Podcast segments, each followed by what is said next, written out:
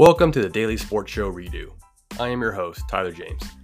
Here at the Redo, I've spent my time watching and listening to all the talking heads give their inflated takes on popular topics.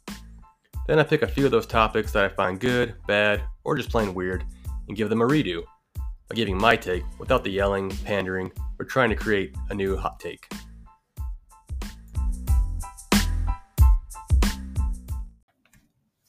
Welcome back. It's Tuesday night.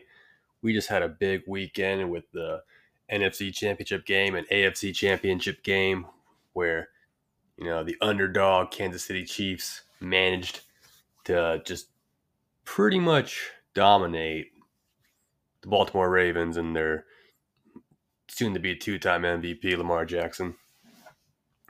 And on the other side of the country, the 49ers with uh, Brock Purdy, who, you know, once again proves he can come from behind. He doesn't have to play with the lead. Came from behind and beat the Detroit Lions, who absolutely were running all over him in the first half and decided not to do that in the second half. We'll talk about that later. Some uh, big things uh, Ben Johnson, the offensive coordinator for Detroit, who's just had a monster year. You know, he was projected to go to either the Commanders or Seattle after the Harbaugh went to the Chargers but he's decided he's going to stay with Detroit, which is that's huge news for Detroit fans. You know, you get to keep this offensive offensive coordinator who's just been on fire, called some really good games for him all year. It's good for Jared Goff, who's looked, you know, like that number one overall pick he was years ago. It's been uh, exciting news things are, you know, slowly for the NFL are slowly coming to an end with only one more game to go. Kansas City versus the 49ers. You know, it's a rematch from a couple years ago where Mahomes got the best of them. Uh, different Chiefs team now, though. So that'll be exciting to see how that matches up. You know, we got Brock Purdy, and he's no Jimmy Garoppolo. This guy's a certified game changer, game manager. You know, uh, I live out in Vegas, so you know I got this got this Super Bowl coming here this year. I got my season tickets for the Raiders, so I get to go to those games during the year when they're unfortunately they've been on the, the decline recently. Unfortunately, hopefully with their the new coaching hire, they'll turn things around, make it a little bit more exciting, or at least make the tickets a little bit more valuable for when I sell them.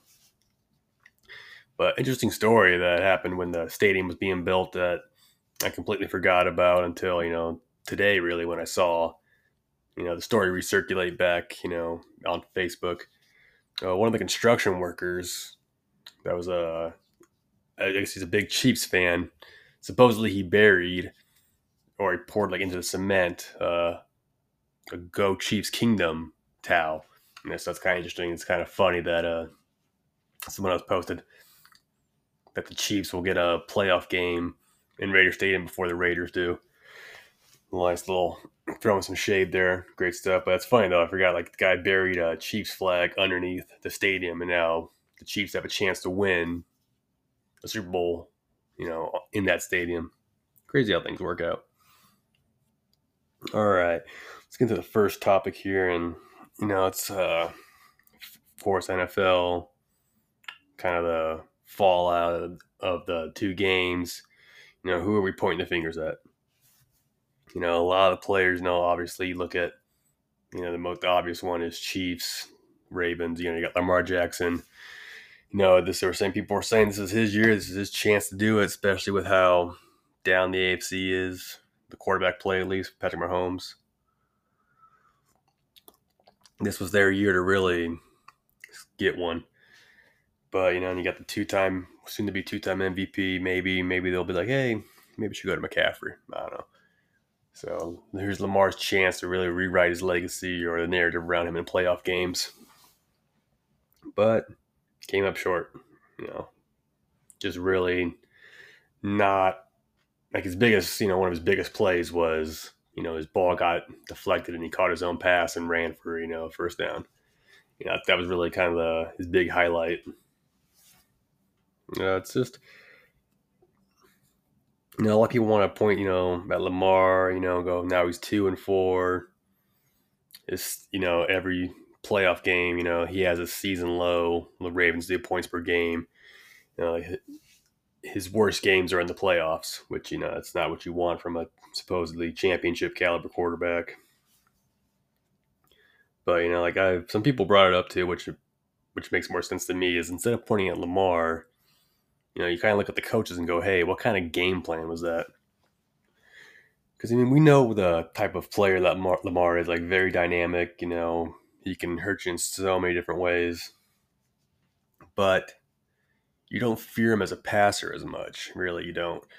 I mean, if you, you look go back, you know, a week to the Texans game, I think he was 17 of 23 or 17 of 26. So not a lot of pass attempts, but he had four touchdowns. You know, two rushing, two passing. In this game against the Chiefs, he had over 40 dropbacks.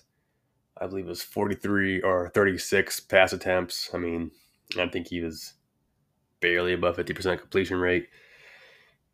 And it's just, you got, kind of got to wonder, it's like, hey, especially when they're the number one run offense in the league, and they chose to pretty much abandon the run completely.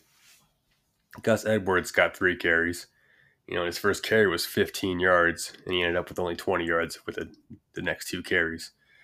Justice Hill got three carries as well for three yards, and then Lamar Jackson had eight rushes. Zay Flowers had two rushes. So it's like this is a team that has been so successful with the run all year, and they're playing against the Kansas City defense that's not great against the run.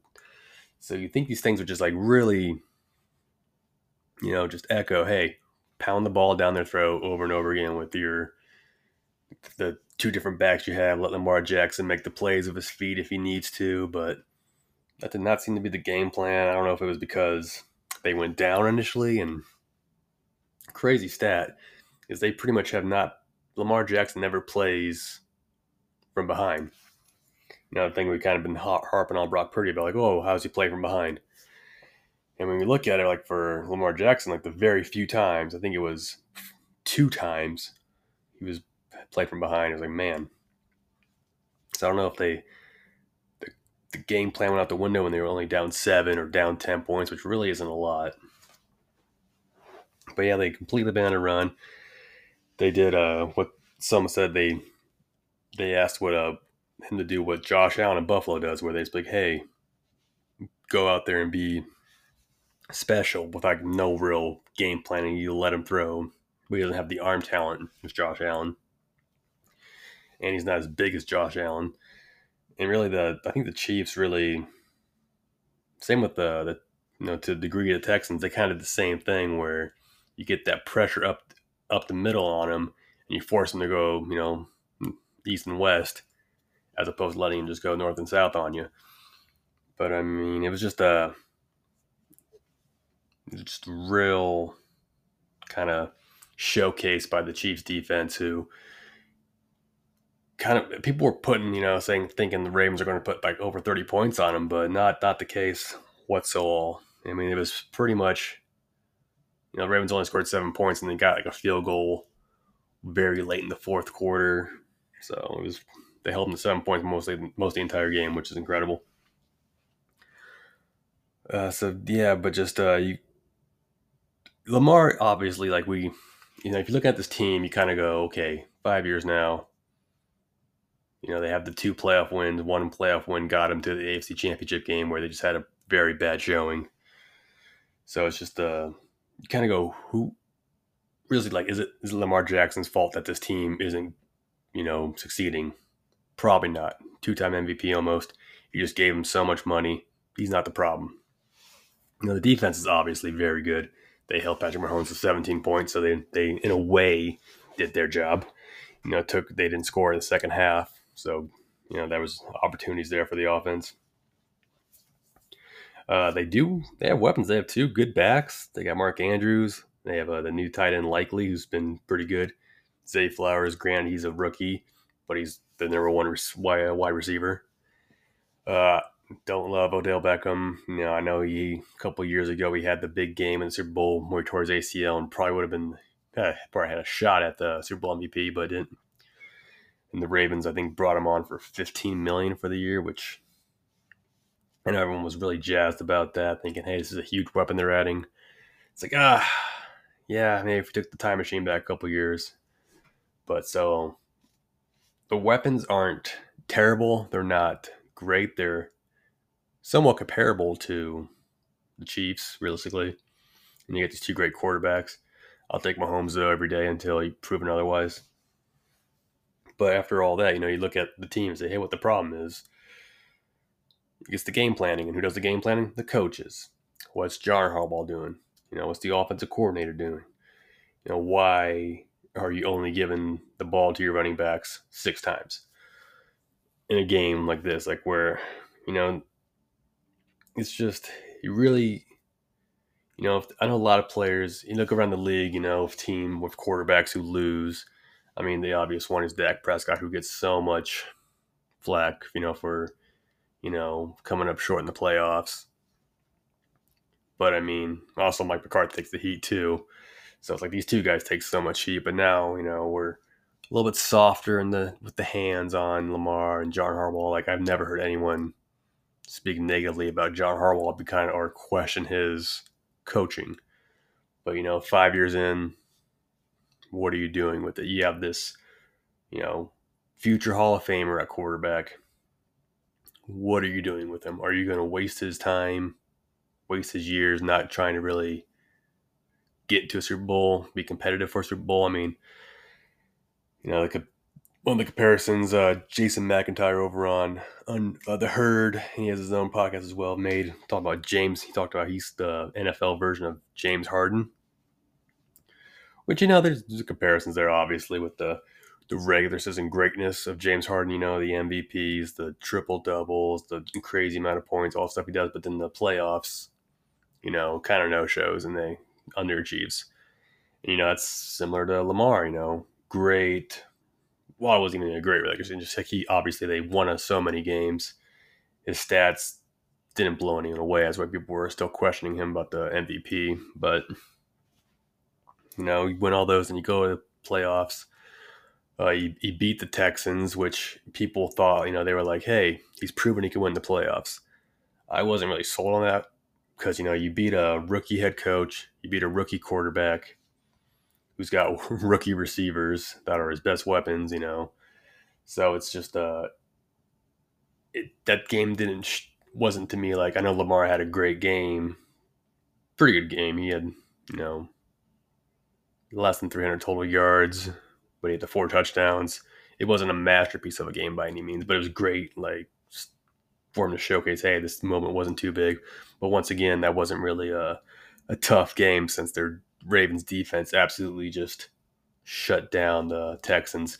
They didn't have a offensive touchdown. Their only touchdown came from a special teams punt return. So with me, you can't really, you know, it's a, it's a good comparison with him and James Harden in that regard.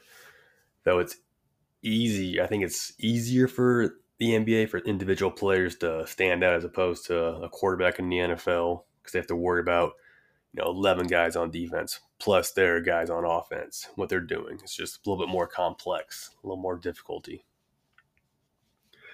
But i i agree with the the commentators talking about how you kind of got to look at the coaches on this one It's really just question their game planning and maybe in the future you know you got to see you know no one's on the hot seat you know today or tomorrow. But after next year you know let's see what happens if you another great regular season, which they'll probably have.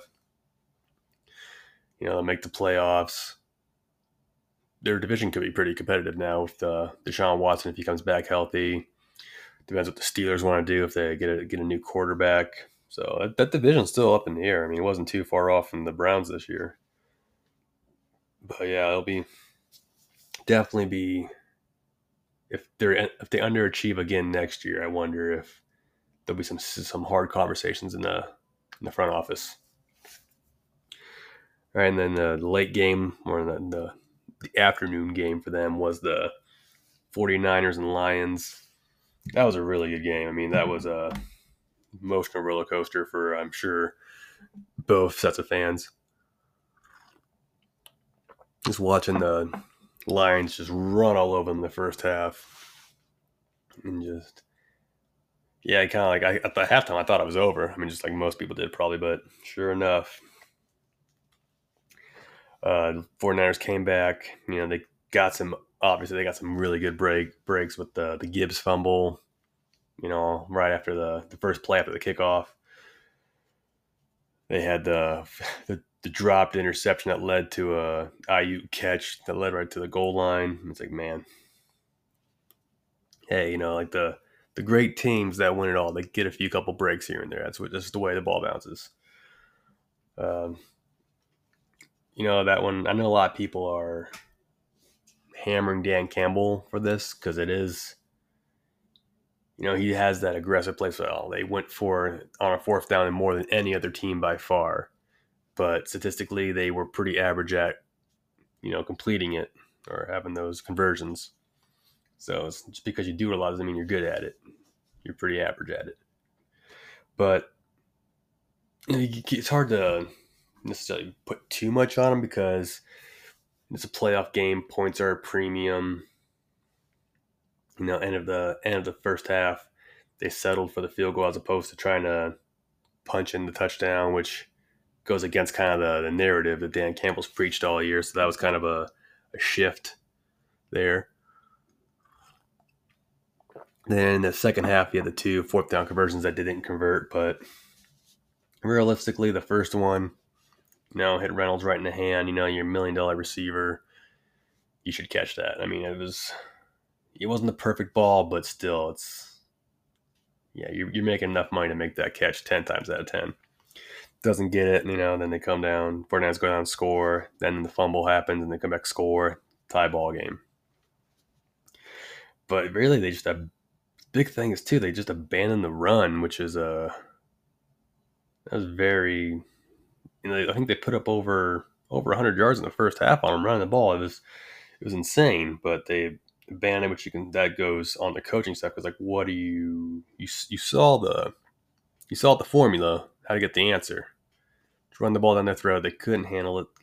You know, I don't know if it was because Gibbs fumbled the ball that they just really it scared them away from it. Uh, fumbles happen.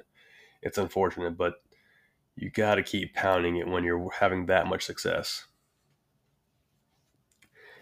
Uh, like I said though, that Ben Johnson, offensive coordinator, is coming back for next year, so it's going to be good for the team. You know, it's going to be. Will it be back in this position? You know, I'd bet no because it's not only is it super hard to get to this position, you know, back to back years. You look at their division how good that's looking. I mean, Jordan Love and the Packers, they've really just, you know, foot on the gas now. They are just, Jordan Love's coming to his own as a franchise quarterback. That's what he looks like, at least at the end of the year. Uh, Minnesota's always right there as long as their quarterback doesn't get hurt. And you got to wonder what Chicago is going to do with their draft pick. You know, are they picking Caleb Williams or are they're going to trade it? I don't know. It's that'll be so. There's a potential for a good young quarterback to come there and be dynamic Maybe they also pick up Marvin Harrison Jr. So big receiver, the you know hot shot young quarterback, I think it happens. That division's going to be real interesting here in the next couple months. But overall, I know it was a great weekend of football. Both games were just competitive, and it leads to a great narrative for uh, this coming Super Bowl. But uh, just give it a little like matchup now. You look at the how well the Chiefs are able to run the ball. And you look at what the 49ers, how they just kind of got ran over there. So, I mean, Isaiah Pacheco, man, he's becoming a absolute star in the running back position. And for a while, it was kind of like, ugh, kind of an afterthought. But now he is a true gamer. He's incredible. And that's going to be uh, interesting to watch how the 49ers try to slow him down and you gotta say, you know, Patrick Mahomes, Kelce looks amazing. He's looking like prime Kelce.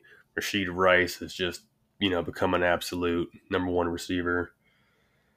It's going to be a great matchup. And, you know, I'll talk about Brock Purdy here more in depth in a minute, but uh, he's been absolutely clutch, you know, back to back bad first halves, but just when his team needs him to be the man, he's the man. I'm gonna take a couple. I'm gonna take a quick break, and I'll be right back to you. Talk to you some about some Brock Purdy. All right, we are talking Brock Purdy, and just his absolute hero mode in the second half there of the game. You know, team's down 17 points going into the halftime. Just, you know, Eminem's up there celebrating. You know, Detroit's rocking. But Brock Purdy comes out and just, you know, of course they had some things go their way, but, you know, this has been the thing people wanted to see from Brock Purdy was, and that was the big hit on him because he's playing with such good players. And he's always ahead. You know, can he play from behind, like truly behind? You know, he did it against the Packers, came back, you know, kind of a mediocre game the entire time, but then that last drive, he comes back and boom, gets him in the end zone. This one just clear, you know, game changer esque performance. You know, it came out, made the big throws. He got the couple breaks, yes, but you know, he's out there doing things with his feet that we didn't necessarily think he could do or were worried about him doing. He's picking up so much yardage on the ground. He's absolutely making the plays. And you know, he was you know, the he struggled early, but that's what it's all about for these guys who want to go down as, you know, great quarterbacks is can you find a way to overcome, you know, your bad performance and then just forget about it and go out there and make the plays. You know, he did what we thought Lamar Jackson would be able to do. You know, just put the team on his back and make the plays happen. Obviously, though, Christian McCaffrey was had an insane game. You know, you, you can't. That's I'm still rocking with McCaffrey as the MVP. That's what it should be, my opinion. But um, Brock Purdy, you know, he's clearly a very good quarterback. You can probably throw him in there in the uh, top five, top seven quarterbacks right now. He's definitely easily a franchise quarterback. And you got to wonder, you know, if he does go on to win Super Bowl, what's that going to do to the team? Because, you know, obviously he's going to he's still, you know, you got a couple years for really to worry about contract, but if he wins you a Super Bowl and then, you know, keeps performing this well, you're gonna have to pay this man a lot, especially as another MVP caliber season. You know, he's gonna be up there with, you know, the highest paid guys when eventually when his number gets pulled. And what's that gonna do with for McCaffrey, for Deebo, for Aiyuk, for Bosa, for Young? I mean, there's so many stars across the you know the roster that need to get paid top dollar. But it'll be interesting to see in a couple years how that all pans out. But as for now, you know you got Mr. Irrelevant out there making all the plays you expect a number one overall pick to make. And it's a, uh, you know, he's, you know, the whole game manager, game changer, you know, controversial take, whatever you want to call it. You know, I feel like, I feel like people have said the whole game manager label isn't necessarily a negative. I know it's taken that as that because when you think of a game manager, you're thinking of uh, I want a court. It's you have a quarterback who you're asking not to turn the ball over, not to make mistakes, and just kind of stick to the script, and then you know hopefully the team wins. You know, for me, I, for game manager, you know, it's someone who knows when to stay on script and when to when you got to go off script to make things happen. That's exactly what Brock Purdy's been. I mean, if you're playing with the lead, you don't need to be, you know, running 40 yards, you know, behind the screen line of scrimmage before you go and try to make a five yard, you know, scramble for, you know, third down and still not pick up the first down. So yeah, he seems to really know when to you know to, to manage the game and when to take over the game, which is that's what you want out of your star quarterbacks. The same thing with Patrick Mahomes. You know, he definitely has his moments where he puts the Superman cape on and goes to work, but for the most part, it seems like this year, like he's just been doing best. He doesn't have to need to take huge risks, protect the ball, you win the game. You know, it's cool to have the, you know, you avoid the sack and you break out of it and you throw the 80 yard bomb that gets, you know, caught in the end zone, you win the game. That's fantastic, but that's super sexy. But even better is when you just walk your team, you know, 75 yards down the field in 12, 12 plays, have an eight minute drive and score. That's elite stuff. That just really just snatches the soul out of the defense. And that's kind of what Brock Purdy was able to do. I mean, he was able to keep drives alive, make the big plays we needed to. It was just a real, not necessarily a masterpiece because that first half was bad, but second half was just elite stuff. And you know, you're gonna wonder how they're gonna fare. Because granted, it was against Detroit's defense that is, you know, bottom tier. They have some good pass rush, but that's really just really Aidan Hutchinson. So we'll have to see how they adjust for this really tough uh, Kansas City defense. It's going to be an interesting game. It's going to be it's going to be great. Hopefully, it's a it's a great game. Hopefully, it's not a one sided blowout, or you know, it's hopefully it's just kind of back and forth, close game the entire time. All right, that's all I got for you. Thanks for listening.